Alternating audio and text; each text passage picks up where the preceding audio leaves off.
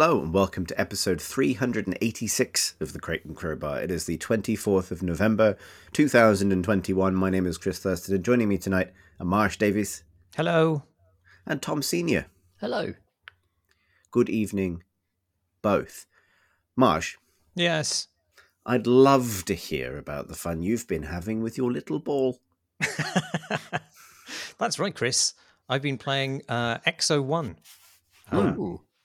Which I think you've played before, right? Am I right in thinking that? Yeah, well, um, Exo One developer Jay Weston is a is a friend of, of Pod. I should probably specify. Um, After a after a, uh, uh, uh, I was about to say an encounter at Rezzed, uh, which makes it sound more illicit than I intended. What I mean is, I, I met him at I Rezzed a couple of years ago uh, when he was showing off the game in a much earlier state, and then since then I have I played it um, across uh, at least one uh, beta test now. I think I, I, the only reason I'm uncertain about that is because I'm uncertain about a lot of things I think I've done, um, but that is nonetheless, I believe, uh, true. That Excellent. is as far as I'll commit. Um, the career in politics is on its way for me. I think. Like, kind of. uh, anyway, how are you finding it? Um, I, I, I liked it. I liked it more than Graham, who uh, wrote a review for it on uh, Rock Paper Shotgun, describing it as Christopher Nolan's Tiny Wings, um, which I think is actually quite a good summation. Um, the jury probably would have also accepted Denis Villeneuve's Flower or maybe Sparth's Marble Madness. Um, but none of these are bad things to be, I don't think. It's sort of very aesthetically focused experience in which you control a futuristic spherical craft as it um, bounces around the surface and bounces into the skies of a, of a number of beautifully barren alien worlds. And you do that by rolling, which is, you know, what how spheres do. Um, but you can also press a button to increase the effect of gravity on you. So you can sort of get to the top of a slope and maximize gravity as you roll down it and build up all this kind of huge momentum. And then as you ramp off onto a, onto another slope, you can decrease gravity's effect on you essentially and go soaring high into the sky. And then you can change your shape into a disk, uh, which allows you to glide for a limited uh, and upgradable amount of time. Um, you sort of gain lift by running into clouds, which is uh, a feature I don't really intuitively understand. Um, and you can extend your time as as a sort of gliding disc by uh, swooping down. It seems like you, as you dive, you sort of build up heat, like like you would through friction. But not all the places you end up doing this actually have atmosphere, so it isn't actually friction. But you can glide for longer um, until your disc sort of cools to this grey color and reforms as a sphere and drops out of the sky. And that's pretty. That's pretty much the entire thing. Like, um, it does mix it up later on. Um, but that's pretty much the things that you do. Uh, your objective being to reach these giant diagonal laser emitting half pipes that dominate the horizon of each planet. And you use these to you roll into them, and it kind of zoops you up into the into the sky, and you get fired into hyperspace, which looks really cool, like uh, the Beyond the Infinite moment from two thousand one. Um, and there's there are a few other things like there in later levels there are sparkles that give you some sort of mega boost um, and then some later levels take away your ability to steer and do other things that are actually quite annoying. Um, but on the whole it's just rolling uh, pumping your gravity drive and gliding. And um, yeah uh, Those are three of my favorite Limp Bizkit album tracks. well, yeah. Well, uh, I mean, it, it's sort of quite a simple game. I think it's. Uh, I mean, it's obviously been very popular because those things are quite grokkable in in um, in GIF form, and the other aspect of it is that it's incredibly gorgeous to look at. Um, you know, it's just a. It's it's an audio visual spectacle, is what I call it. There's some fucking It is, shaders. mean- There's some fucking shaders in this game, boys. Oh, Are you finding this uh, maybe hard to articulate that in an audio format? yeah, It is gorgeous. uh, It really is. I tell you what, it's it's um it's not just pretty. It's like a it's going for a particular aesthetic, which I am you know vulnerable to. Uh, it's like uh, that sort of it's a masterclass in creating that religion adjacent feeling of oh my god, space is so big, you know, mm. as as channeled by by the films of Denis Villeneuve, you know, or right, um, or, or, like actually like a you know a, a, Twitter account with the name like Science is Rad that posts photoshopped images of the Horsehead Nebula over the pyramids. And even though you know it's fake and they've deleted the attribution and instead said it was a photo of the Milky Way taken over Athens last night, it still fucking gets you because, oh my God, space is so big.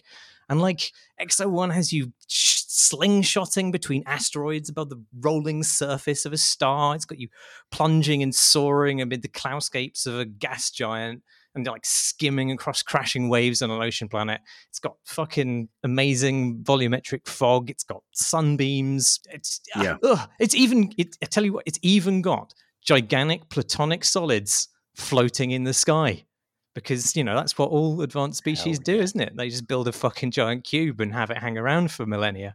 The really um, nice um, visual critique of it that I enjoyed was that um, you appear to yourself be some sort of probe following this thing through its adventure because you have this screen with like little crosshairs that are almost it's almost mm-hmm. like you're mm. a, a drone following it and that's sort of like when all the spray comes onto your face from flying through these cloud structures and you know the, the spray that comes up off the ocean as you skim against it um, there's i don't know it's an interesting feeling of being a second person in that world beyond just mm. behind this abstract sphere thing in front of you that i actually really enjoyed and, and also i did enjoy the momentum aspects of it like the I, I, do like plunging down onto a particular dip hitting it perfectly letting go of the gravity drive and letting the, the next uh, upwards motion of the dune propel you mm. above the uh, above the clouds.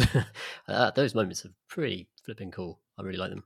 It's uh, it feels gorgeous when it when it works. Like and as you say, I particularly love the way that water, as you go through a cloud, water kind of beads on your camera lens, whatever that yeah. lens actually is. Uh, I mean, I you know that's that's a particularly pleasing sound. The sound of like being in a tent on a rainy day. it's, it's, mm. It has that it kind of evokes that feeling. But like it's interesting because it only really feels good when you're doing it well. And if you if you, if you fuck something up, it's yeah. somehow it's, it's, not bad, but it just feels desperately embarrassing because the game yeah. aspires to this sort of mystical sci-fi elegance. And it's like it's like um, you know imagine that huge almond shaped ship from Arrival appearing on Earth hangs in the air with the mystery and majesty of unfathomable technology, and then sort of just bonks into a mountain and attempts an awkward three point turn to the sound of reversing noises. and it's, it's like that's that's what you conjure continuously if if you uh, in the wrong hands. But like by and large, I actually got into the swing of it. It's not that difficult a game, and, and I kept the fantasy intact. Um, I did. I I really like how this is a bit of an aside, but I, I, really like how empty the the worlds are. I mean, aside from the giant floating cubes, there's just something um, something powerfully evocative about like just big barren geology to me. I am not quite sure. Yeah. Did, did, you did you guys read that? I, th- I know I posted it in the Discord a while ago, but there was an article on the Atlantic um, about how incredibly self-regarding it is for us to dub a new geological age after the human race. like we've invented a new mm. geological age called the Anthropocene, yeah. uh, relating to mankind, uh, as though our impact on the globe will be of any geological significance whatsoever. And this article just explains in this really kind of irritated, entertaining way just what a tiny, pointless sliver of time we've occupied and how impermanent all our inventions are. But I, I, I, gave this article around to people, and a lot of people were like, "Oh, Jesus, that's that's that's a downer." But I find it really reassuring. I, I, I really love the idea that you know, were humanity to be wiped out tomorrow, our entire legacy would be swallowed up by the earth and ground to nothing. I find I find that really pleasing for some reason. Um, and like knowing know. that someone will wipe your hard drive when you die. exactly. Yes. Yeah. Please clear my browser log. you write in your will. Um, but yeah, I, I accept the, the occasional giant space cube if I must for screenshot value. But in general, like the incredible sense of deep time is sort of nicely gestured to, I'd say, by this game, and I, I fucking dig it. Um, mm. There are there are some parts of it that didn't work at all for me. I have to say, like there's um, there are levels uh, later in the game which try to sort of they don't really add a challenge element, but they take away aspects of your control. Um, uh, and that I just found that to be not interesting and only frustrating. And there's one level which is ironically, it's kind of most ambitious and interesting level where you you're actually in space and you're trying to launch yourself out of the gravity wells of asteroids, which are all uh, held above the surface of this star. And it just looks so great, and the concept of it is amazing. But it, I just found it didn't work. Like it was, it was next to kind of impossible to actually aim for something with any intentionality. Uh, and I just kept on finding I'd drift off into the void, and the camera would break, so I couldn't see where I was going or even where my ship was. And like I spent nearly two or three hours on this level, and I just kept on getting stuck on one of the asteroids, and I couldn't escape its orbit. Even though I'd get like closer to another asteroid, my momentum would just die, and then somehow I'd end up falling back to the first one. There are lots of complaints about the level, and it's since been patched. But the solution, instead of making the, what I wanted was a better explanation of how I was meant to engage with that level because I'm really into mm. it. But instead, they just seem to have shortcutted the problems by adding these geysers on the asteroids that just punt you towards your final destination, and that seems like it's missing it's missing the point of uh, addressing the UI problems. For example, um, I, I, I, get that they needed probably a fix quickly just to stop people from getting stuck on it, but uh, it does it's slightly frustrating because I feel like if that level could be tweaked and finessed, I really think it could be like the the pièce de résistance of that game. You know, a culmination of everything you understand and everything you've been taught. But instead, it was it's quite a bum note. I thought in the end, which is a shame. Mm. Would you accept Stanley Kubrick's Mario Galaxy? yeah, that's that's pretty good actually. The other thing is that there's a story, um, mm.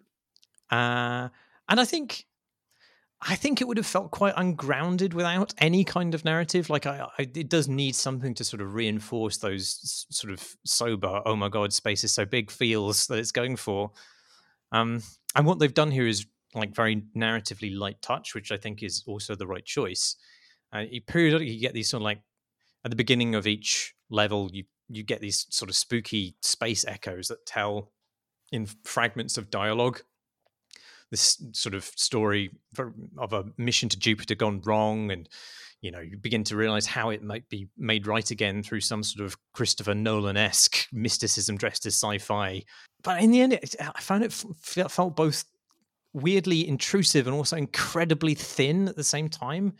Like there's just not quite enough for of it for you to get involved in it. Um, I, I, don't know. I mean, presumably, also the other thing is that I, it's a, I don't know if it's an aesthetic choice or a choice to sort of avoid localizing the audio, but they've they've got this dialogue in it, um, which they've chopped up and reversed, so none of it is identifiable English. It's it's sort of like their version of Simlish, you know, like gobbledygook, mm-hmm. but but it doesn't. Uh, but because it's the, just these kind of repeated truncated echoes, I, it doesn't you lose all intonation and nuance it would have been much better if they'd just picked a language i think even if it wasn't english absolutely fine because you'd get some sense of what the characters are trying to convey and it's it's sort of it works when it's like just trying to convey texture you know like that mission control to apollo kind of you know that kind mm-hmm. of you get that but if you if it's going for a character moment where a wife says oh so you're leaving you want that to have some emotional weight to it, and it, it just can't it can't manage that because it's just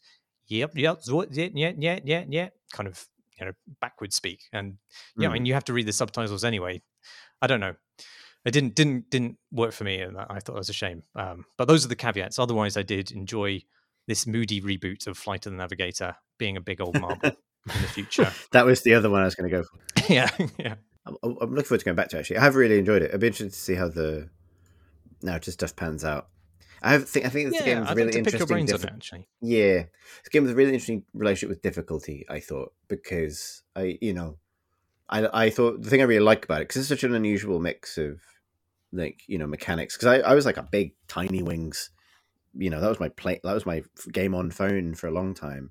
Partly because it's basically just tribes, um, and um, and you know, so I, I really like those sort of mechanics and I find them quite soothing. And I found with Exo One that that was a kind of strange but not unwelcome collision of things, right? Like this sort of mm. rhythmic kind of soothing input type and a a type of uh, and a kind of visual spectacle that's designed to be sort of transporting. But I I completely understand what you mean about the difficulty then with difficulty of having moments where you're kind of taken out of that reverie by your own your own massive stupid hands. yeah, it's it's interesting. They've made a choice not to add that many challenge elements to it, which is why that mm. that one level is confusing because not because it's it's difficult, but because it's confounding. Like I don't know really what what I was meant to be doing. The game doesn't give you enough information for you to make any kind of choices about what you're doing, really.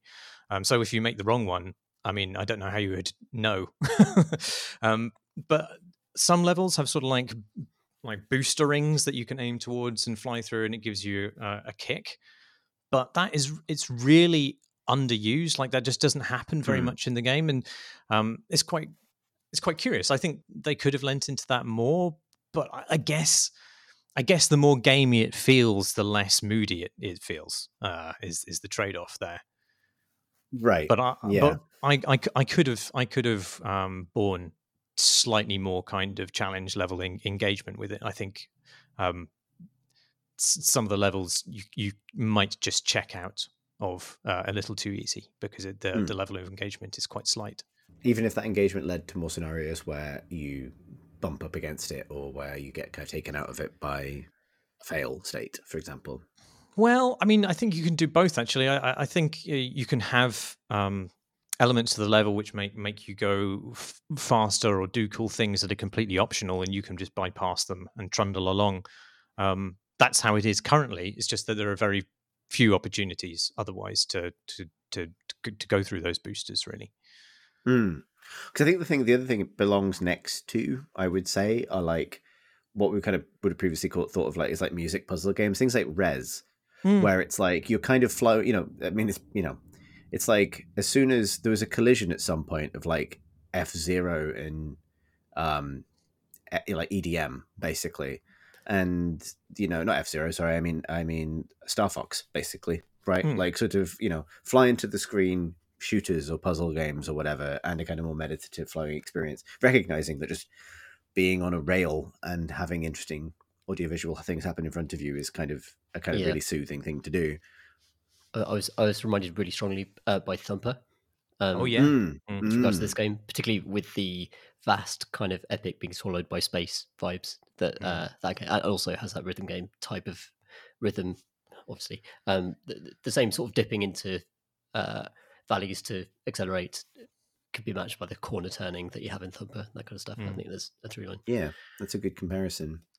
I mean, it, it is um, unlike those games. It is open. Like you, there's no um, track for you to mm. go down. Uh, you can go off in completely the wrong direction, as far as I know, infinitely. I don't know if I assume it's procedurally generated in some way. I don't know to what extent there are limits to that.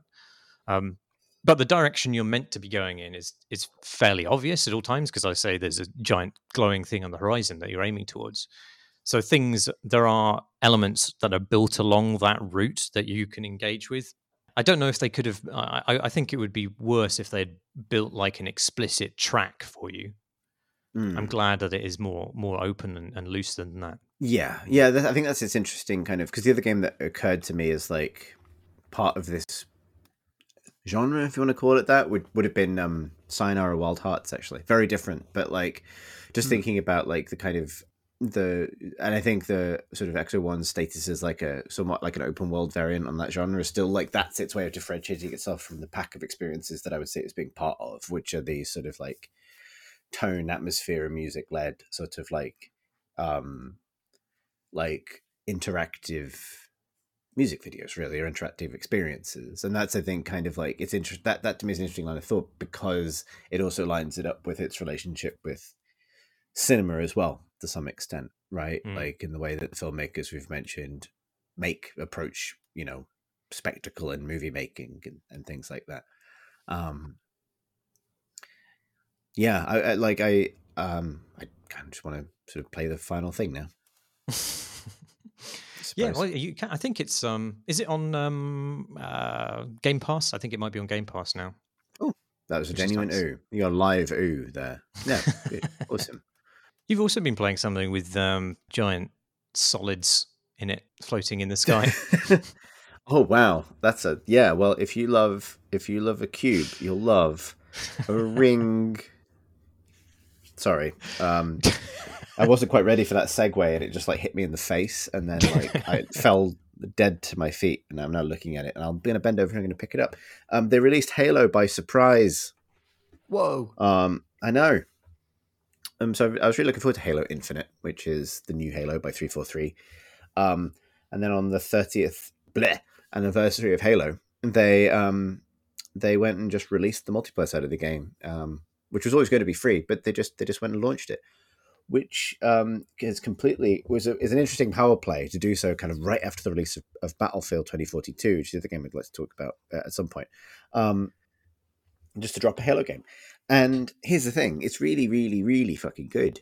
Um, and what's really interesting about it is, um, it avoids, I think, almost every predictable issue that a free, new free Halo multiplayer game could predictably have. Um, succeeds on its own terms, and then struggles with a series of kind of bizarre, unforced errors that dominate what people have to say about it, which is really interesting. But Oh. to to focus on the good for a moment, like it's not fully featured yet. It's obviously got a ton of room to grow, um, but it's a sort of um, uh, you know um, kind of Halo multiplayer setup. Um, one thing I will say is it's sort of lacking the specificity of options, like your ability to like dial in particular playlists and things like that that you used to have. However, it also avoids the matchmaking splitting potential of that. It does like make custom games, but otherwise, it's the familiar kind of array of modes like Slayer, Team Deathmatch, Oddball, Capture the Flag, which you know how I feel about. Uh, brought back at like little team scale and big team scale with all the vehicles and stuff like that. Tons of weapons, many of them returning from previous Halo games. Uh, lots of new weapons from the new campaign, including like a new class of weaponry. Um, loads of new grenades in addition to the old grenades, and loads of gadgets as well, on top of kind of like the kind of fundamental Halo gameplay. Which, if you haven't played a Halo game, um, is I think kind of no one's really gone shooting for its territory. I think, except maybe recently Splitgate to some extent, but even Splitgate um, dialed back some of the things that make Halo Halo. And I would argue the things that make Halo Halo are a long time to kill relative to other shooter games, um, relative to most popular shooting games as well. Um, it is almost unique, I think, um, even to even alongside things that are obviously related to it, like Destiny, um, as being a game where getting the drop on someone isn't the thing that automatically ends more than half of all gunfights that take place, Yeah, which definitely. absolutely is Mm. in most games, right? Most shooters are primarily about whether you happen to be behind the other person or not.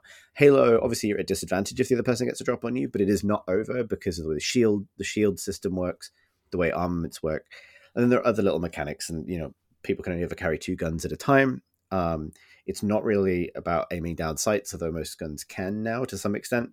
Um, it's about sort of um, swift but kind of heavy movement, uh, bursting your opponent's shield and then landing critical damage uh, once their shield is down in order to kill them. With different weapons like energy weapons doing more damage to shields, kinetic weapons doing more damage to people underneath the shields, and then a new class of like electric weapon that can like disable vehicles and stuff like that. Um, and then sort of like melee strikes and stuff like that. And obviously, people who are into Halo know how sort of intricate its kind of weapon set is and the sandbox that it forms as all of those weapons kind of combine with one another. Um, and they've done that a good job out of the gate, I think, with this one. This they definitely feel like there's some duds in the set, but one thing I really like about it is it feels from the start that you have access to a broad uh, array of sort of equally viable options. You don't pick guns before a game necessarily. You find them in the world, but you're constantly kind of changing your loadout to suit the situation. And then on top of that, they've piled a whole bunch of gadgets um, some of which used to be sort of present in Halo as either like armor specific upgrades or things like that, as effectively collectible and usually um, limited use um, special abilities that all have some relationship with how you interact with this sandbox, this kind of combat sandbox that you're participating in the rest of the time. So and and they're they're almost all bangers. Like there's so there's the kind of there's the, the big obvious sort of like power up style sort of ones like an overshield and invisibility. But beyond that, you also have things like deployable walls, uh, a boost dash, um, a grappling hook, uh, and um, a what's called the repulsor, which basically just creates a like a big physics boop in front of you. And that initially seems a little underwhelming. Like it doesn't do damage necessarily; it just boops things. until you realize that Halo has always had a really strong um, interest in physics and the way it affects things, and you realize, oh, I can use this to, or for example, um, the plasma grenades that stick to the sticky grenades, you can't throw them very far. You can never, you previously you could never throw them as far as you could throw a, a uh, frag grenade. But if you throw one in the air, like you're serving a tennis shot for yourself, and then boop it with the repulsor, you can make it go miles. Just shit like that that just sort of like seeds into the Hmm. um, into the feedback, or like the repulsor is a, it will repel whatever you point it at. So if someone's driving a jeep at you and they're going to run you over, which is almost always a death sentence previously, you can just boop their jeep out of the way. And um, the grappling hook, similarly, like it's sort of momentum based grapple line that you can use to kind of like, um, you know, swing into passing vehicles, for example, or like you know, um, get like surprising elevation on people. All of this stuff feels like fucking lovely. Like it, it all comes together really nicely. And um, I am going to talk about Battlefield, but I find it really striking next to Battlefield as a completely self-contained. And even though it's got issues, um, you know, there's issues of tuning that you know maybe could be resolved. It's very complete and capable as a combat sandbox, which is reliably fun to play, regardless of what mode you're playing. And crucially, gives you always the feeling that there's things you can do. You can always play better or make more meaningful strategic decisions to help your team win the game. Like they've made an actual competitive game um, rather than a engagement farm, which I think a lot of shooters boil down to um, to some extent or another. And that feels very old school to me, like very old school Halo. And I really, really like that. And I'm kind of surprised to see that given its status as a free to play game and all the potential hooks um, that that would necessarily need in order to get people playing. So, for example, there's nothing to unlock in terms of any of this sandbox, right? Uh, Oh, they nice. seem, seem to have acknowledged that Halo Sandbox works because it is, like I say, this broad set of options, and that a lot of the interesting, quick decision making and moments that you then, you know, click record on shadow play for happen when you know all of those elements are in the mix together. And the moment you start to limit them um, you you disproportionately reduce the the scope and enjoyability of the game i think. And they've recognized that.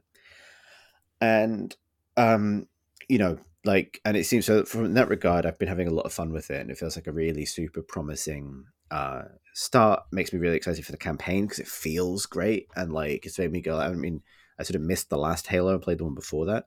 So i don't really give a shit about what's happening in the campaign but like you know halo has always been so good as a both a pve and a pvp combat sandbox. It's always been so fun to dabble in that and enjoy that power fantasy particularly in the single player mode that like i'm now genuinely excited to see what they do with that because you know it's just like it also made me realize i think as someone who loves destiny has played a lot of destiny the things that were lost when destiny moved to the mmo model when loot was introduced and leveling up and not necessarily having access to as i say the whole sandbox all of the time you do lose something. It feels far more substantially like a complete game uh, to strip all of that shit out and just give you a set of toys and let you go play with them Hmm. uh, you know it's not quite split screen on the xbox anymore because of its sort of service game model but it has it has reignited my my my love of that series and i think why it is so you know um such a unique um and like you know worthy sort of pillar of particular kind of competitive shooter Hmm. now the reason people are complaining about it is really interesting because their implementation of progression which obviously it does have has a battle pass system is garbage and I rarely, I rarely come out of the gate and say this is just flat out bad. But what is weird about it is it's garbage in a way that, for me, doesn't in, make the game worse. Um, it's just, it just feels deeply unsuccessful, and I and I find myself looking at it. I find it hard, like as a player, I find myself a little bit disappointed, but for, for in ways that I have to keep acknowledging aren't actually affecting my enjoyment of the game. And the reason it doesn't work is this: basically, they made this decision. So it's a battle pass system whereby you you know you you you level up your this season's pass. As you hit certain milestones you get rewards. Some of those rewards you get regardless of whether or not you've paid for the premium version of the battle pass. Other parts of it you get if you've paid eight quid for this season's battle pass. So it's you know the soft subscription model same as fortnite same as every other game in the world right now. Um and um but what's uh, and they've even made some wholesome decisions around this that this will run alongside other seasonal events that offer their own reward tracks that are free for everybody, for example. or the fact that the, while the battle passes will be released seasonally, they themselves are not seasonal. You will always be able to choose which battle pass you want to progress. So if I don't finish this current season that I've bought, I will, for as long as the life of the game, I will be able to go back and, and contribute my progress to this battle pass if I want its rewards to get rid of that FOMO thing of like I've got to finish it before the next season comes out. All of that stuff is really really smart and I think should be adopted by the people using this system. The complete bizarre like I don't like I find it fascinating because I I don't see how this survived playtesting and I I gen- or even like brainstorming to some extent is the way you progress it. So what they have done is it's like an XP system but you don't get XP through playing Halo. You don't get XP from playing games. You know, Halo has an extensive uh, system of medals of different rarities for doing things like double kills and triple kills and jumping over someone, hitting them from behind, and all of these granular little special kills you can do. They don't mean shit outside of the fun of doing them, which is valid. That is a form of fun, but it is bizarre to me that they are not hooked up. You're not rewarded for them in this meta structure that they're ostensibly using to drive engagement. Instead, you get a rotating set of effectively bounties or like daily challenges, which are things like get a double kill in this mode or get five kills in PvP using this gun, and those get you XP. Um, and this is basically the bounty system from Destiny, but it seems to misunderstand something really deeply fundamental about these systems, which is they are almost always bonuses. They are almost always a way of getting extra XP out of a game, not a way of getting the only way to get XP out of a game.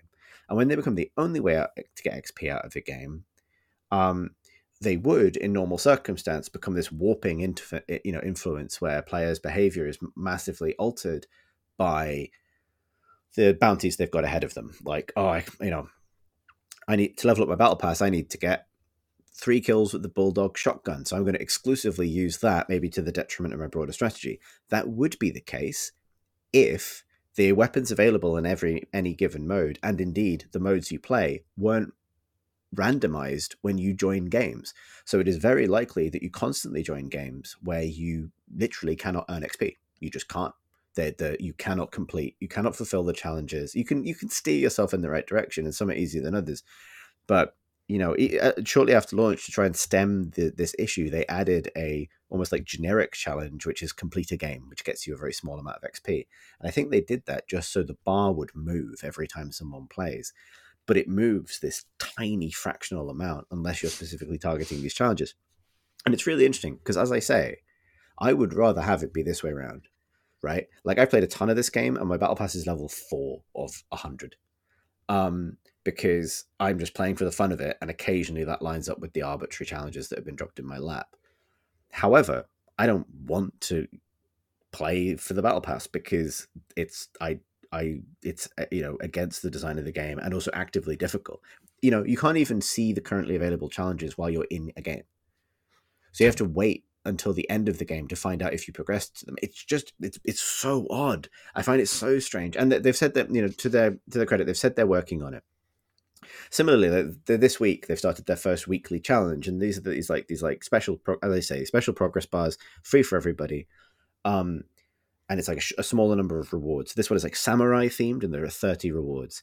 Um, and instead of it being XP based, you go up a level every time you complete a challenge.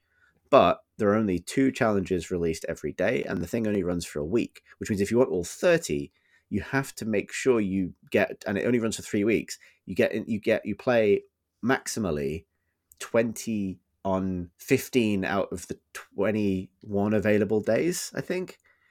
Um, and do the challenges, which is its own set of things. I, I, I, I I mean, maybe this is going to sound arrogant. I don't know what they were thinking. I don't get it. Like it, it feels so. It feels like the one thing the industry didn't need any help with was like designing a bar that goes wow when you do anything. but I, I you like the I mean? fact that maybe I mean I don't know. This doesn't seem uh, immediately to be a uh, something I find objectionable. I like. I'd rather games didn't have that stuff, and for it not to be the focus seems good. I mean, obviously, yes. it's going to anger people who are who are interested in getting that sense of artificial advancement. Um, what I, but I just, I, I just, you know, well, I just really want to play a good session-based game. I don't really care about the meta. So, as somebody who doesn't care about the meta and would prefer to play a session-based game, is this so slight that it won't uh, alter my enjoyment of it at all, or is it still intrusive in some way? What I what I find interesting about it is I think you're absolutely, I think you're absolutely right. Like I don't think it. I think it is better. Like I say, it's better. It's this way around, but it still has the um um the hooks of an engagement based free to play game. Um, when an XP bar appears and then doesn't move up very much, it is impossible not to feel that you failed at something. yeah, right. And that is the thing that immediately follows. So, and that's what's so strange about it. You might have a great game where you do really well and you get a bunch of medals that you're proud of. And then, then those don't go and attach to anything. They don't go then stick onto your profile. They're not something, you know, like these hmm. retention mechanics, as cynical as they can be, are also also point you towards the kinds of behavior that the game wants to encourage. And while you can think your way around it as like a thinking grown up, that like, well, I choose to value my own fun, and so that quad kill med- medal means more to me than failing to get three kills with a gun that didn't even spawn on this map. Hmm. What it is telling you is important is directly opposed to what you should be thinking is important if you are going to have a good time. Right.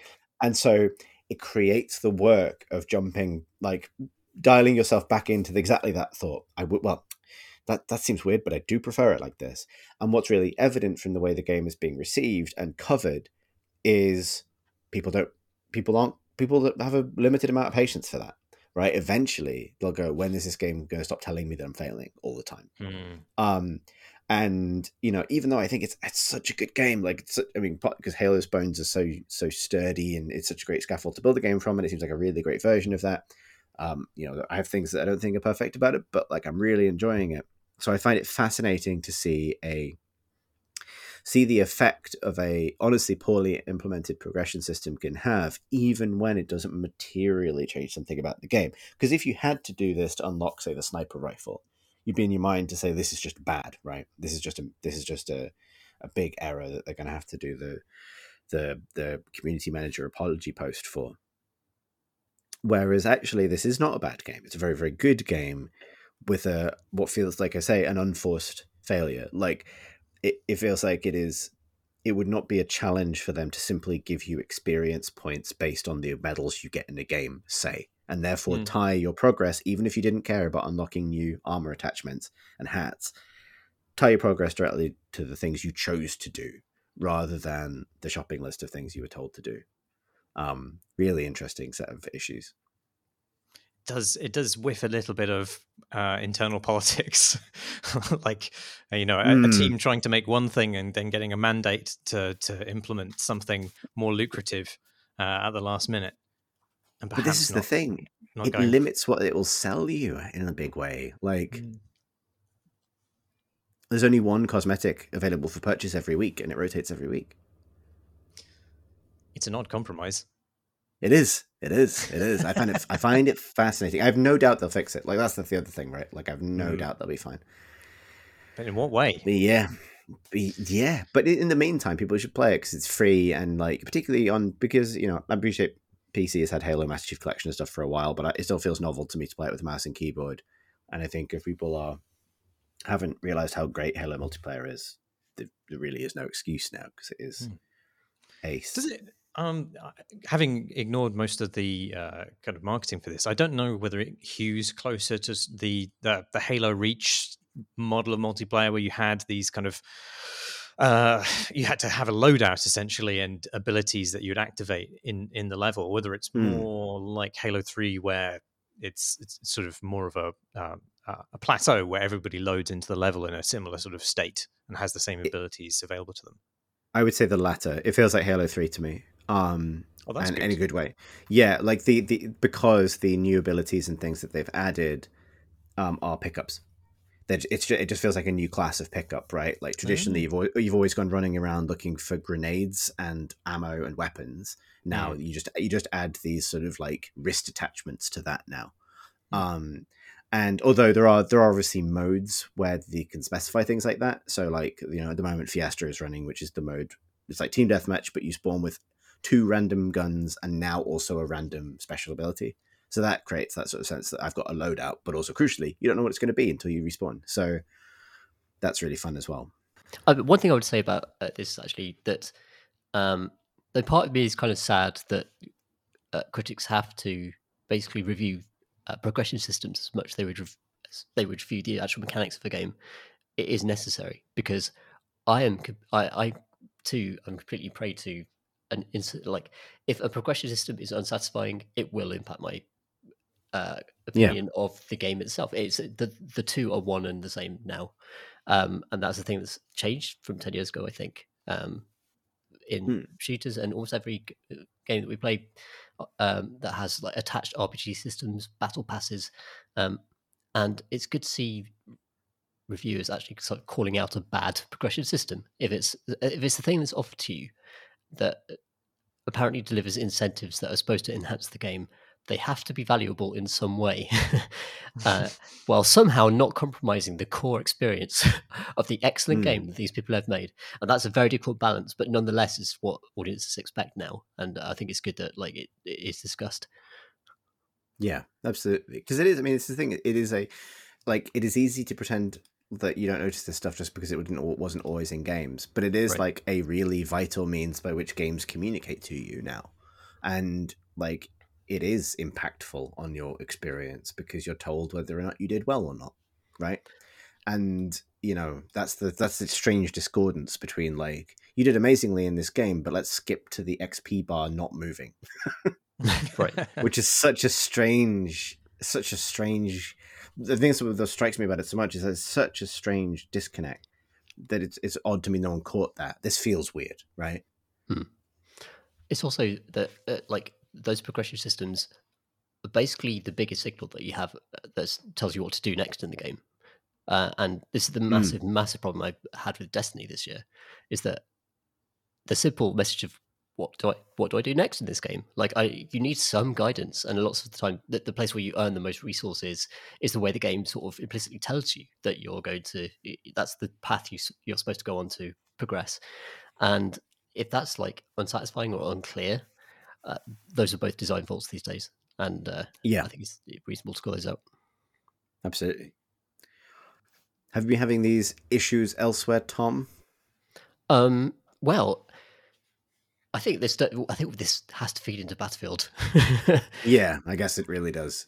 I think it really does. And uh, I, I have had the classic experience of Battlefield 2042, um, which is also another sort of multiplayer only release uh, as a kind of you know first purchase for the game.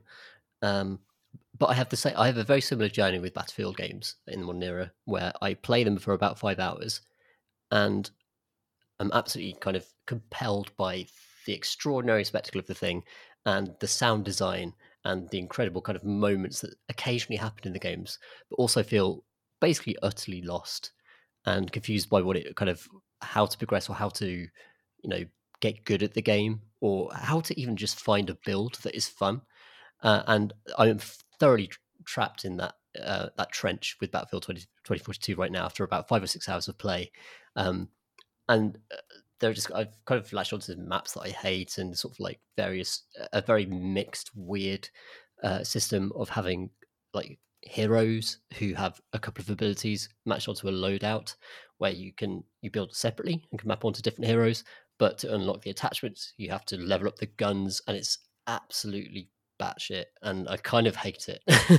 Even though I, Yeah. I enjoy moments, so, so many moments of this game that I really enjoy, and I admire the kind of artistry of uh, a lot of the kind of war zones that these dynamic war zones they create. But um, yeah, I'd, I'd love to know what you think, Chris. I think they've created a kind of like non-Euclidean, hot take resistant, completely frictionless surface somehow. like it's bizarre. So I'm about 14 hours into Battlefield 2042. I played it quite a lot, and I have been through like I've been, and I, I recognize the journey you're describing because I've had it with most other modern battlefields as well. Um, and I have I have had that coupled with new experiences, like thinking, "Wow, this is great," but I don't like it, and now thinking, "This is bad," and I do like it.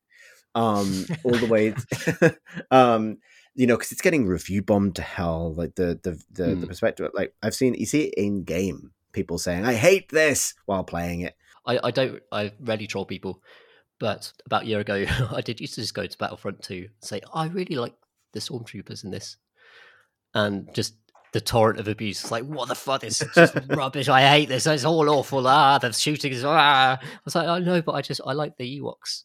I like the Ewoks. So you could just type things like that and just like set off like like tirades of hate in this game that that they're paid loads of money for and are in playing. It's like oh, I like I like the Jedi. I, like it when it hits the Ewoks. It's good, and yeah, you just get endless kind of. It's amazing how like uh, so many of these games, like a, a lot of the kind of ire that comes out of them is uh, overthinking World of Warcraft used to be this case. People just complaining mm. about the weather. People who enjoy this thing and go into it every day, and the way they kind of bond over it uh, with strangers is to kind of moan about it, which is a very yeah. strange dynamic, but a real one. Yeah, I think I think this is released in a state where it's like maybe attracted that. I think it's like it's not just complaining about the weather; it's complaining about the huge fucking tornado that is ripping around the center of the game. Yeah. Um, but what's really interesting about it is like there's not one clear thing necessarily wrong with Battlefield or right with it. Um, they've they've they have today or the last couple of days, I think last week, I don't know, um, announced they're making some changes and things um, to a lot of the nitty gritty things that people are complaining about. And I found myself sort of split between wanting to articulate why I think it's not working at the macro level and then at the micro level, and then realizing these are kind of the same thing with Battlefield because uniquely among shooters, I think it maintains this weird relationship between your mind's eye sense of what is going on, the battle you're taking part in, the spectacle of it, and your ability to take part in kind of meaningful minute to minute gameplay, right? To come from Halo, which sort of like, you know, kind of made a cliche of the 30 seconds of fun idea, you get Battlefield, which is like one second of wow, uh, one second of wow, 10 second of run, four seconds of shot in the back, and 20 seconds of respawning. Um, there's it's fascinating thing. There's there are issues, there are huge issues. For example, know I'm for now. I'm just going to talk about like conquest, like Battlefield 2042 conquest mode, like core Battlefield. For example, um, vehicle balances absolutely all over the place at the moment, partly by consequence of the maps, which I get to, partly by consequence of just some really bizarre decisions. Um, they are going to nerf them. Yeah, hovercrafts are the deadliest thing on the battlefield. Insane, by a, yeah. yeah, they're insane. They're heavily armored, minigun armed, you know, quad, triple weapon position, super tanks that can travel vertically up skyscrapers, that can speed boost, are fast enough to evade helicopters. You can't fucking do anything about it. You see, a, you know, not the only thing that redeems being flattened by a hovercraft in Battlefield for the millionth time is being in a hovercraft, and now you are God. The ultimate weapon of war, the hovercraft. Um, like the fact that the little helicopter that you unlock at level 20, the little shitty baby helicopter, is way better than the Apache in like every possible way. These feel like things they could have caught before the game came out. Um, the fact that jets literally do not do anything. If you would like to play the game as a big, um, a big, just a big pointless idiot that flaps around in the sky, flying to and from the map, contributing in no way to the action below, unable to ever kill anything because nothing does anything to the magical helicopters you can't kill, or certainly not a hovercraft. Um, try a jet. Um, then you got the fact that like um, a lot of the interest of like the, the, horizontal interest of loadouts, which is present. There's a bunch of cool new gadgets and abilities in there. Is masked by the fact that its unlock system is both really stingy and suffers for something the previous battlefields have been better at, which is having upgrades be strict improvements. So you you unlock a new auto you know assault rifle or something, it's pretty much always or sniper rifles particularly, it's pretty much always going to be just directly better than the previous one. That doesn't feel great because you're also unlocking gun by gun unlocks. So the time you spent unlocking stuff for the previous gun now feels wasted. Just bizarre weapon balance issues like submachine guns are late, are basically laser beams that will take people out at any range. Uh, assault yeah. rifles are garbo, like just weird shit. And then I started to dial in like, oh yeah, the the maps are spectacular. They got a penguin consultant, but the penguin consultant couldn't couldn't make the maps. Not pretty bad. like you know, so the maps have this really weird issue of being enormous for like 128 players really, really open, except when they are sort of unnavigable tangles of interior geometry. Um, and for having dozens and dozens and dozens of vectors of attack. Like the battlefield's always had a lot of verticality, but these maps feel like they actively resist ever having battle lines form unless you're in the modes that force that. Mm. And what that means is you can't actively really you can you and your friends can repel an assault from a particular direction. But there is no telling whether you know if you're defending a point, say, which is a big part of Battlefield. But there's no reasonable way to predict where the next one's going to come from. Um, not just because you know helicopters exist, because that's always been a thing, but because um, someone might just sort of spawn in a different direction, or they might use a zip line to get on top of a building, or they might wingsuit or whatever. And the fact that you know things like the radar doesn't indicate whether the person that you're pinging is pinging on your radar is above or below you means that like you don't you don't fucking know basically half the Mm. time, and so that compounds this constant grind of being shot in the back and resists something Battlefield loves, which is these moments where you spend the whole map in one place defending it for your team. And while you have this sense of a bigger battle going on around you, your experience or you and your friends' experience is this one great firefight, which often depends on a degree of predictability, on your ability to plan, on the fact you know you have character that can put down walls, and that's great. But that ability becomes more like this quick fire, like, oh shit, this person's coming from this you know, I'm gonna fucking Fortnite him to death by building a wall right now, rather than I've dug in and I'm living that particular fantasy. So all of that makes it sound really bad. But when you're playing it with friends and you're kind of in the thick of it, it does create loads of moments that are really fun. And it's a really, you know, it's still very spectacular. But I do feel like it can't get around the fact that it just could be so much better. And then it creates that trap for itself with Portal, which is the mode where you can go and play custom games or remixed versions of Bad Company 2, Battlefield 3, or Battlefield 1942 where suddenly when that stuff works, you're like, oh, there's a they hid about a better Battlefield game in here, like, and then the first night I was playing it, that was a source of like genuine delight to be like, Hmm. wow, we're playing. You know, we had in one session we played every Battlefield. We played 1942, we played Bad Company 2, we played Battlefield 3, and then we played 2042, and we had an amazing time with all of them. And so to land this, uh, um, I'll say one nice thing, just independently of everything else. I really like the VTOL aircraft where you can change it from hover to plane. That's just I like a vehicle that has a button that makes the engines turn. That's cool. I like being a VTOL pilot. I like being a transport pilot in it. I've genuinely had fun doing that. Um, I quite like its version of Battle Royale or um, Hunt, although it's completely mad. Um, but crucially, I think what I'll say is for all the doom and gloom and the review bombing, I think it's all totally fixable.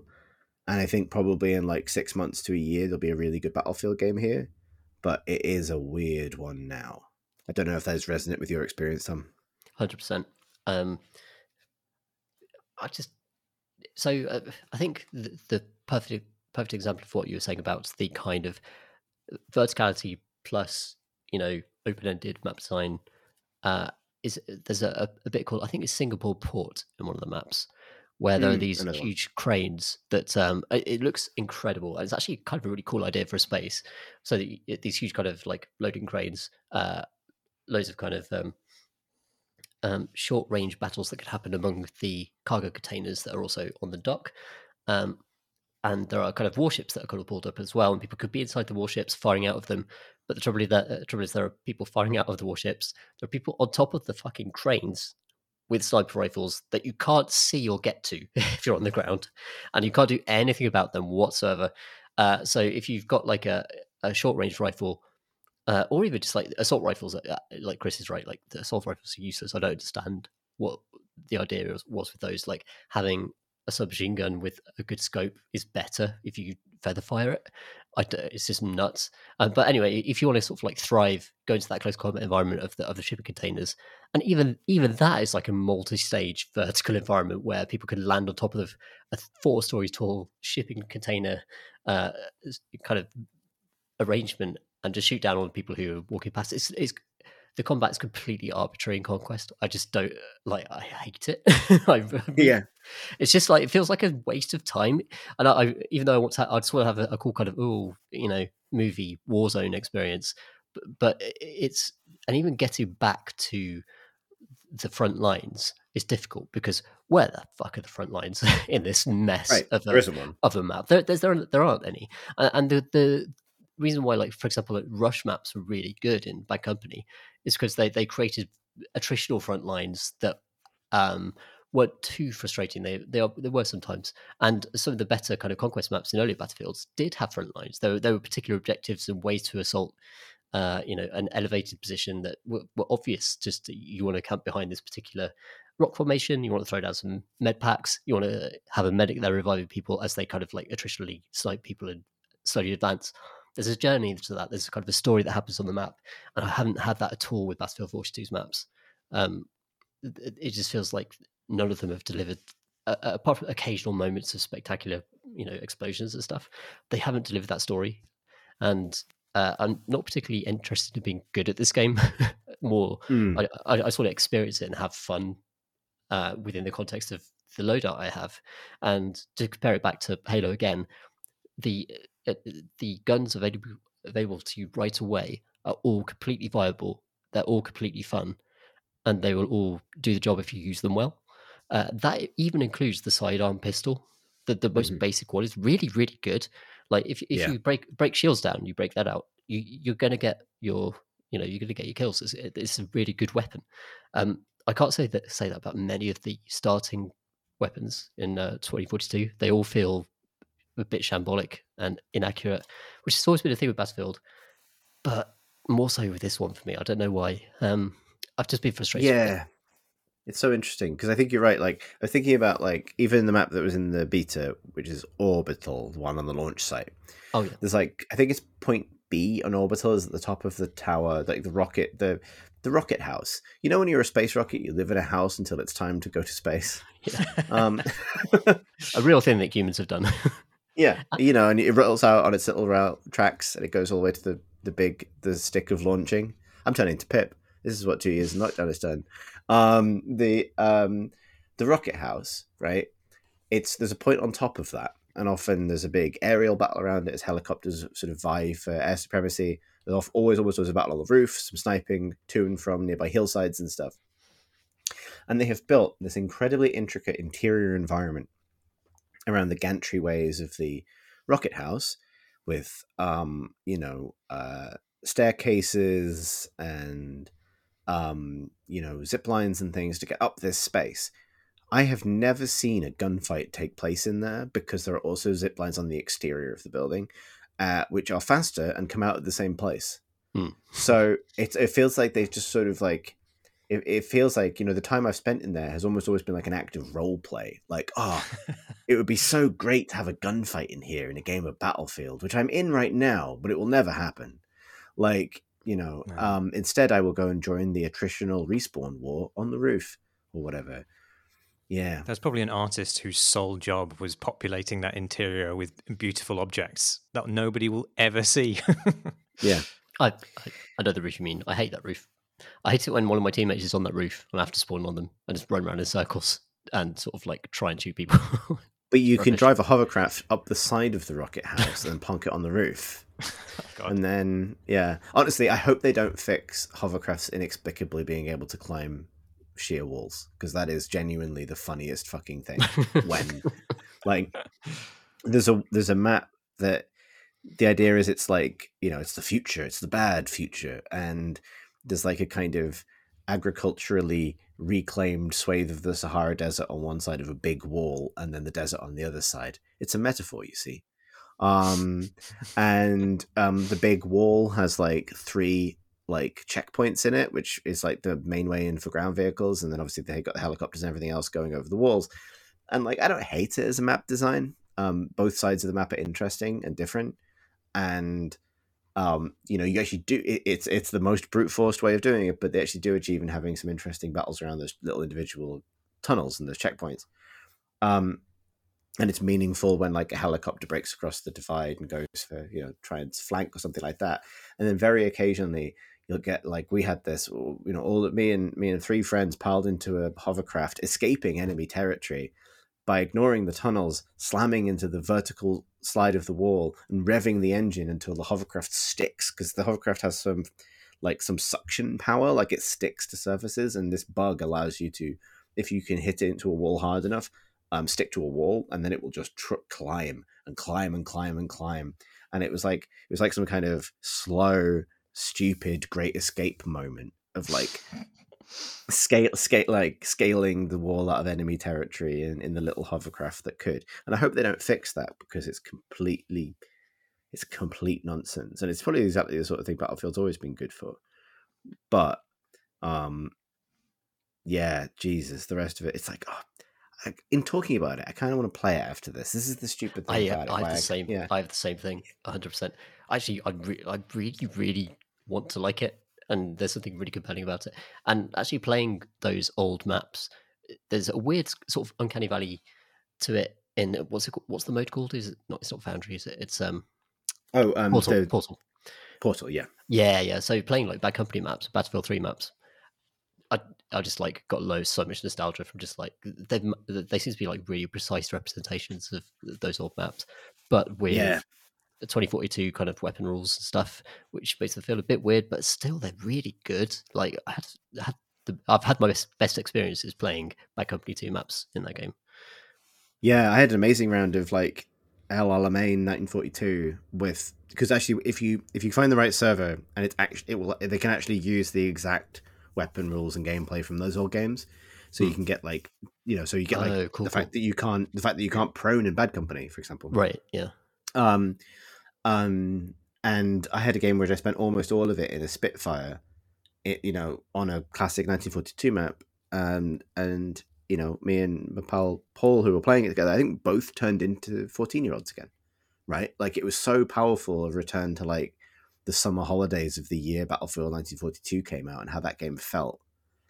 That one thing it proved to me is that like, oh, that game is still in here. Literally, it's in this game Mm. right? It's not like I've grown out of Battlefield or Battlefield was always a bit ropey. It's like, no, they've released a ropey one and then bundled it with this extraordinary system for playing a better one, which is weird.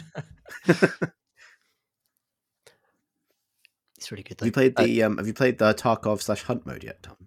I've not actually, because I wanted to actually play that with some pals, um, rather Yeah. than sort of like waiting in there with a, I want a little squad to kind of wander around with and experiment with it. So if you folks are free, I'm always up for that. Definitely. Yeah. Um we played it like to me and a friend and then two randos and actually had a very positive experience of randos, including Oh, like cool. people saying good job at the end and stuff.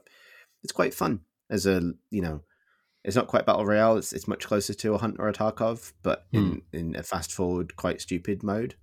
Um, but uh, if basically you're on one of the big maps, you drop down with a squad of four, and satellites drop around the map, and they have hard drives in them, which you need to collect, and everyone can only carry a certain amount of hard drives. And then at two points in the map, one about five minutes in, another ten minutes in, uh, a big dropship comes down to rescue you. And if you can get to the dropship with your hard drives, you get points. And then otherwise, it's like battle royale rules. And over time, you can you know find new gear and find other kinds of like you know call ins. So you can call in jeeps and robot dogs and stuff like that. Um, and we had a genuinely good time with it. It's genuinely fun. And also, there are like AI creeps on the map, like little AI soldiers running around. It's like genuinely pretty good. Very lightweight, very fluffy. Um, don't know if I would play a ton of it um, when you know Hunt exists, but um, was like how good. long how long does a game last? I think one of the things also with Battlefield 2042 is that I kind of had to stick an hour to 90 minutes to two hours Mm. aside to actually kind of play the thing. And there aren't one of the things I liked about Battlefield 3 was the eventual introduction of gun mode, uh, gun Yeah. game, um, which was kind of like, oh, I could just play that for five, 10 minutes and have a really good time. And Battlefield uh, it feels like such a commitment these days. well, you can play increasingly if you what you enjoyed about but I also loved gun game in Battlefield 4 as well actually. And if you liked gun game, um, you will love the uh, million versions, broken versions of gun game available through Battlefield Portal, where you can play um, various people's temporary attempt, attempts to make gun game. um, played a bunch of them, and a lot of them, you know, the spawns aren't properly randomized. So the most efficient way to play the game is to spawn, step backwards, wait for the next person to spawn where you just spawned, shoot them in the back, Oh, step a little bit further backwards, shoot the next person, and join the endless conga line of escalating guns. There's a we played a mode where it was gun game, which is for people who don't know on it, where is the mode where you uh, you get like two kills with a gun, you upgrade to the next gun, and the first person to get through all of the guns wins. Um, but they they had implemented every single gun in Battlefield 2042, which also includes all of the guns from 1942, Bad Company 2, Oh, and God. Battlefield 3, including duplicates. So it was a They were there for 63 gun years. gun game. Yeah, exactly. It was a 63 gun gun game, and it was actually amazing because you get this weird scenario where it's like I can't get a, I can't get a fucking kill with Battlefield 2042's garbage assault rifles. But Right. someone's chasing me with an M1 Garand, from battle- and he's he's he's fucking he's got my number. He shot me in the bottom. Look out! Um, Look out! He's got a Glock. Yeah, that's Exactly. That's very funny. I, I wish some game designers had just just put that in the game, rather than leaving it to the community to sort of like get through the scripting and eventually one day make one. Yeah, I saw some some people made some incredible stuff given how limited the rule set currently is. Mm. Like someone's made a because there's like a wingsuit which lets you be like a flying squirrel, and someone's made like a wingsuit training map. Um, but the game hasn't where you like fly through checkpoints, you know, from a skyscraper, you're trying to, you know, like Pilotwings basically. But there's no way in the game currently to like make a checkpoint, right? Um, so Hmm. the way they've done it is somehow they've managed to create um, like flying, spinning rings of AI men who are colored red and like float in formation as a big ring.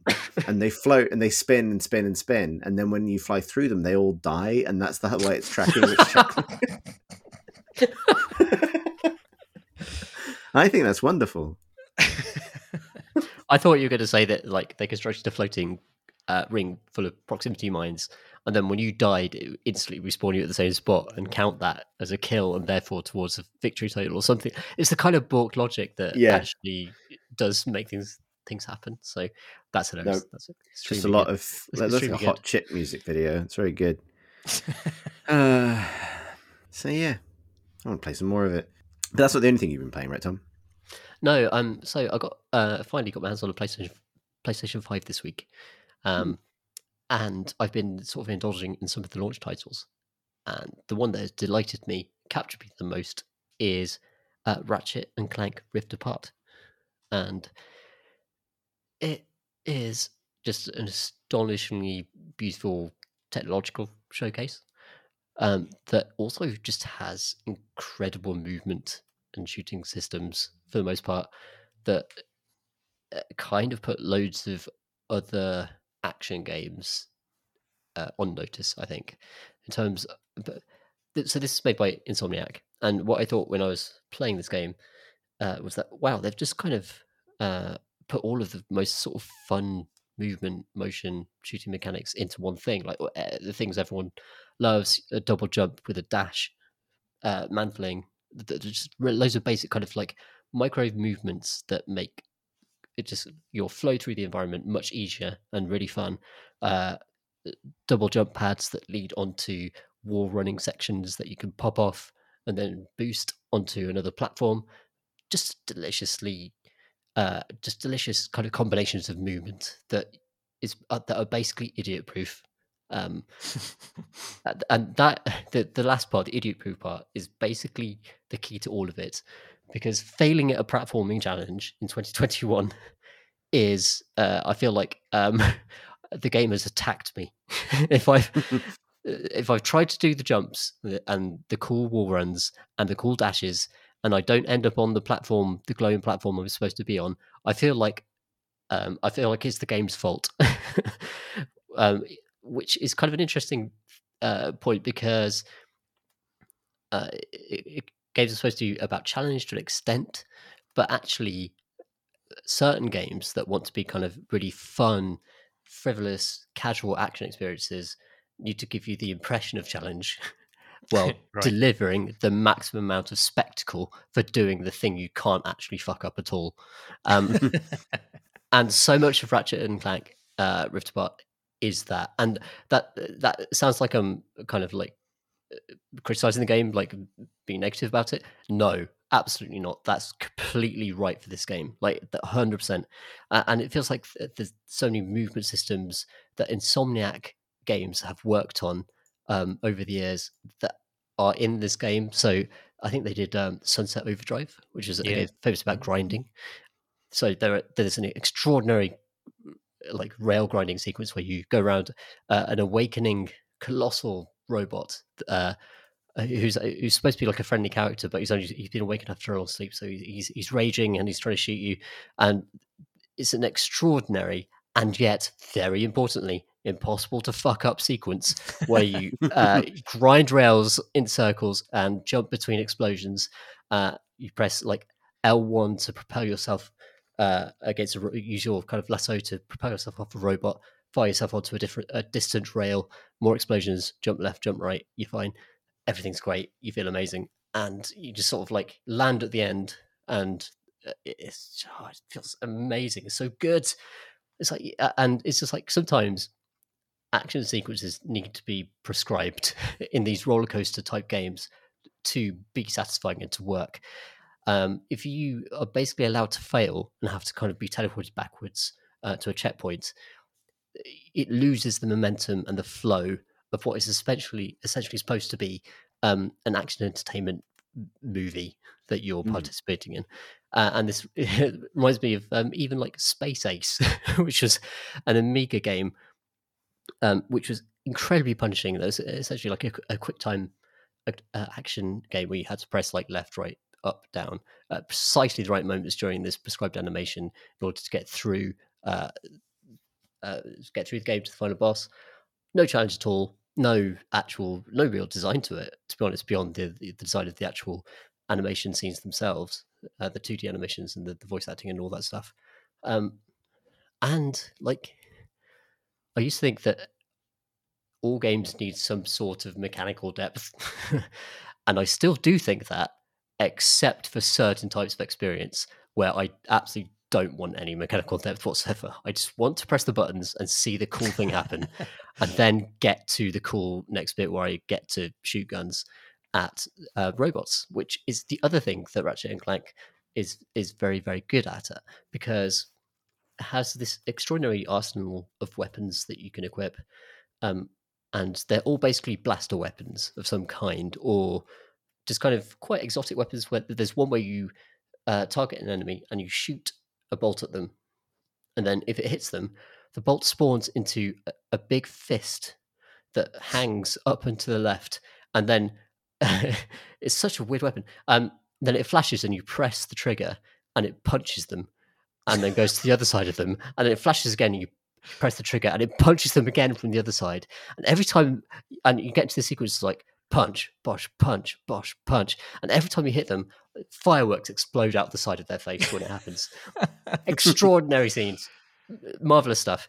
Uh, and actually, it does have like a, an actual use of the game. Like it's, it's, it's like tactically, there's a distant opponent who's quite powerful. You shoot the giant stupid punching gun at them and then as you're kind of like evading all the other fire you uh your controller buzzes because the playstation 5 controller is amazing like in terms of mm, the feedback yeah. it gives you uh the, the sort of the um the rumble uh, even the sound when you're playing with speakers, the sounds that come out of the controller are actually useful. So in this one, when you get extra damage for pressing the punch that guy again button at precisely the right moment, and it goes and you click it and it goes and fireworks explode, and then they just fall over and go ah, and you feel like yeah, this is the best game of the year, really, in some ways, somehow, because uh, uh just in in terms of pure feedback, in terms of pure like the buttons you put into the system and the way it feeds back to you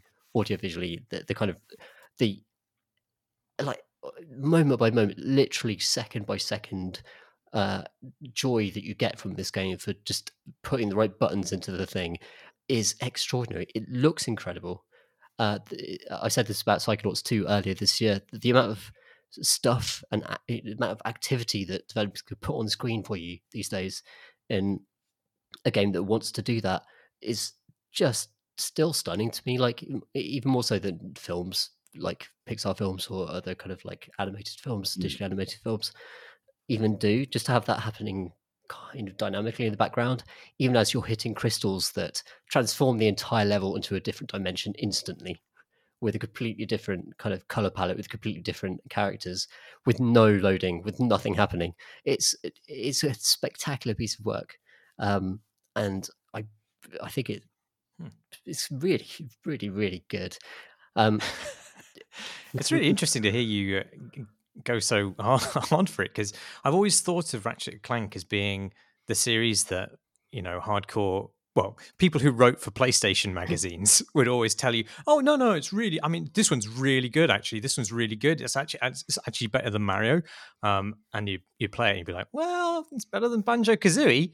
Um, but it does sound like. I mean, they have been steadily getting honing their craft, haven't they, Insomniac? I guess. yeah, But do you find the the central double act to be particularly charming or charismatic in this? I, you know, I, I think it's designed to be completely harmless, uh, and that's as much as I would say about it. Really, I think that it's basically just a silent story about like eh, friendships across dimensions and stuff.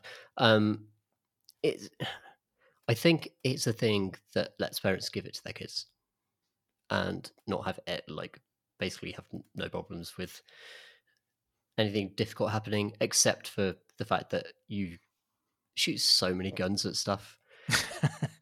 Like you, you, shoot a lot of guns at things um but they're all like robots or extremely abstract kind of like blobs alien blobs. Um but i i find i think that the kind of the bar for this type of experience is that it should not be challenging in any way Right. Mm. Yeah. uh, and I think that I think if if if that's the case, and it's basically friendly, and it's about a, a story about friendship, um, which it is fundamentally, as far as I think I'm most of the way through it now.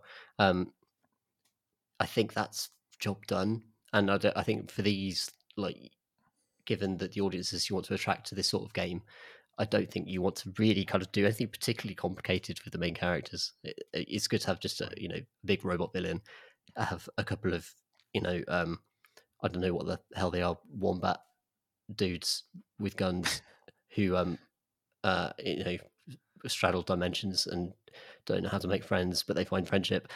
Whatever, like fine. I mean, I, I don't I don't think this. I find it hard to criticize it for that. I think that, uh, and also you just get like these really really good, you know, uh, vocal vocal performances, good acting, incredible facial animation on these kind of weird wombat things, and even like the robots and stuff. It's like they, they didn't have to do a lot of that stuff. They didn't have to like try and make uh, make it into this. That uh, there's kind of like a WALL-E element to the two robots and the different dimensions. Like uh, uh, one is, you know, th- there's uh, Clank is a little robot that sits on your on Ratchet's bank back and does a lot of kind of sub games and uh, abilities and stuff.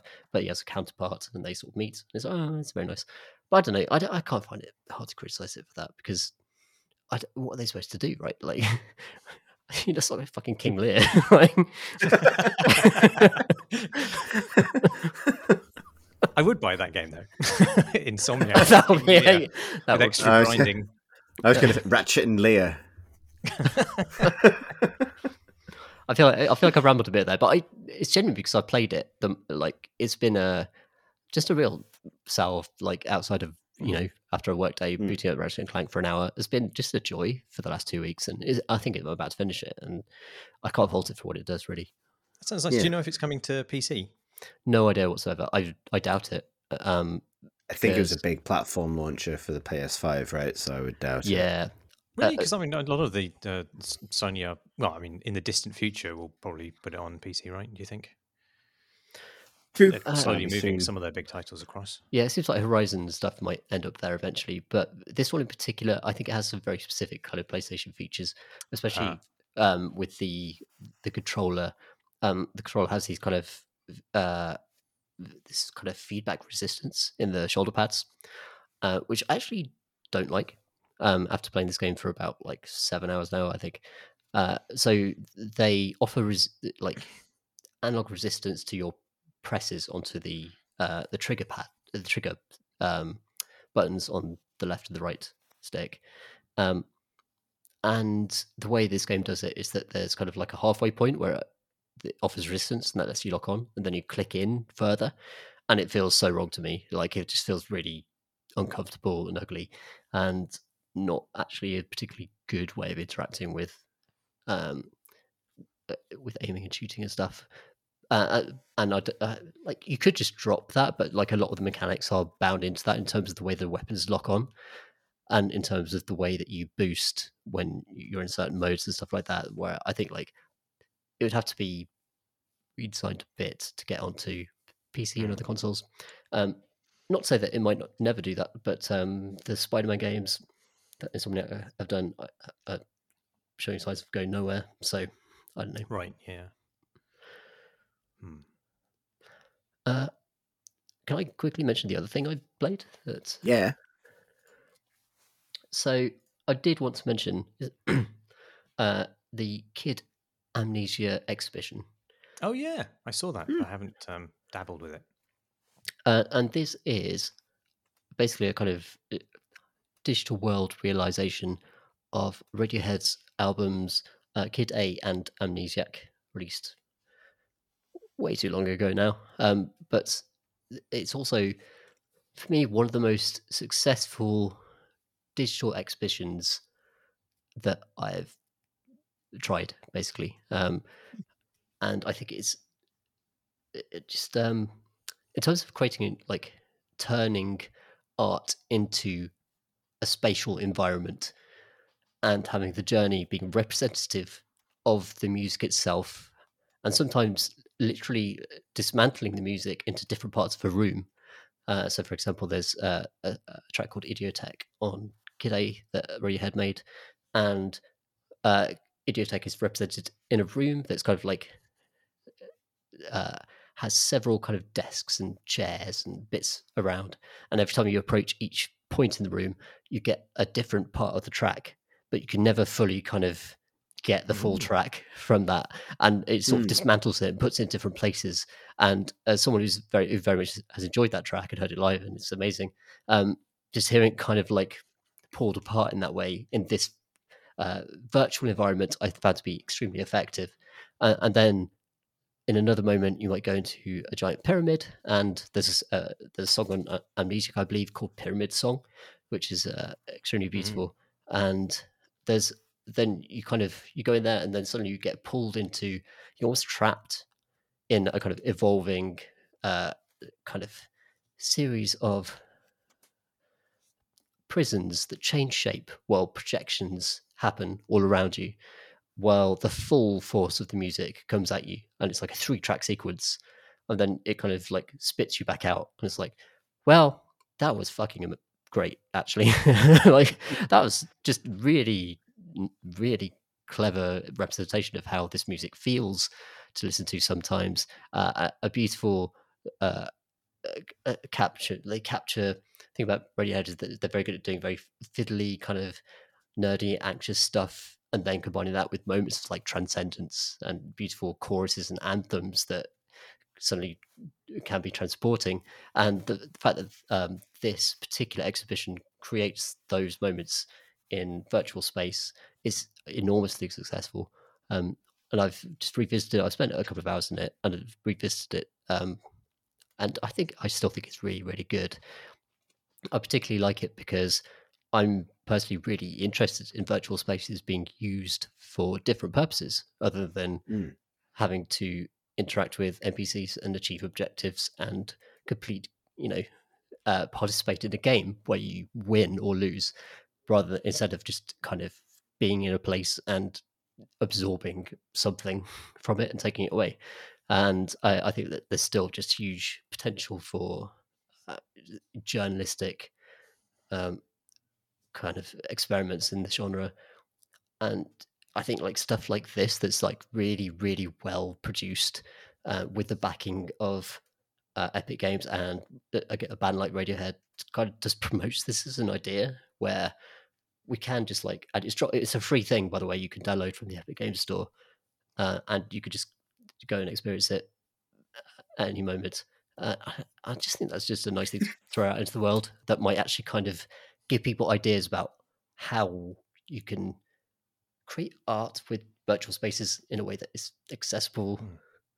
and not too time consuming perhaps Oh, that sounds excellent. I, I mean, I, I was worried that it would end up being just like a sort of a sub Syriac glitch art accompaniment to the album, uh, but it sounds like they've done something pretty thoughtful with it.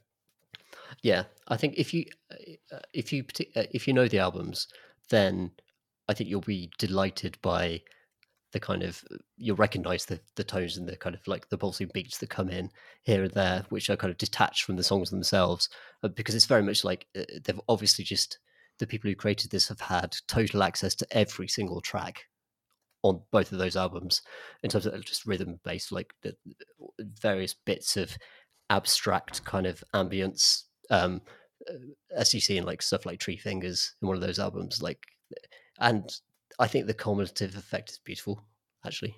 Um, and I would recommend that people try it out, see what they think. Yeah, I had exactly the same assumptions Marsh did, so it's actually great to hear it's so good. I want to try that out now. Is it is it VR or first person or both? So um, I think there is a VR version. I've not tried it. Um, I tried the Hmm. first person version. And Maybe I'm just assuming it's VR. It just feels like I yeah. Maybe I simply assumed that. Uh, yeah. Uh, so yeah, it's a first person thing. You can just wander through. I uh, absolutely 100% recommend headphones. Uh, it doesn't have to be like a posh pair of headphones. Any headphones, I think, are, are going to be better than the speakers for this one because it's quite a kind of. Uh, the sounds work super good when they are close. Um, that's Yeah. just kind of the way those albums work. Awesome. I think that might be about all of the thoughts we've got time for this week. We will be back next week with further thoughts on a subject to be decided by a spin of the wheel, followed the week after by further video games. Uh, if you'd like to find out more about the podcast, you do so at crateandcrowbar.com, which is also where you'll find the uh, link to our Discord server where people hang and have opinions about these opinions. Um, you can find this episode and others like it on YouTube at youtube.com forward slash crate crowbar. Uh, you can find the podcast on Twitter at Crate and Crowbar. I've done this all sort of backwards and out of order. Um, but you uh, can also find out about the podcast Patreon, which supports this podcast and others like it uh, at uh, patreon.com forward slash Crate and Crowbar. In the meantime, I've been Chris Thurston. I've been Marsh Davis. I've been Tom Senior. Thanks, Thanks for Nice to listening, listen, everybody.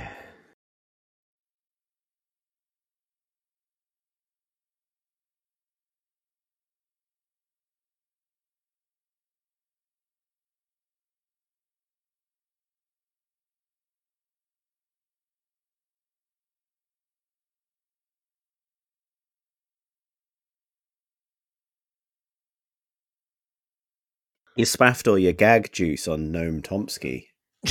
It's all gone. That's it for me.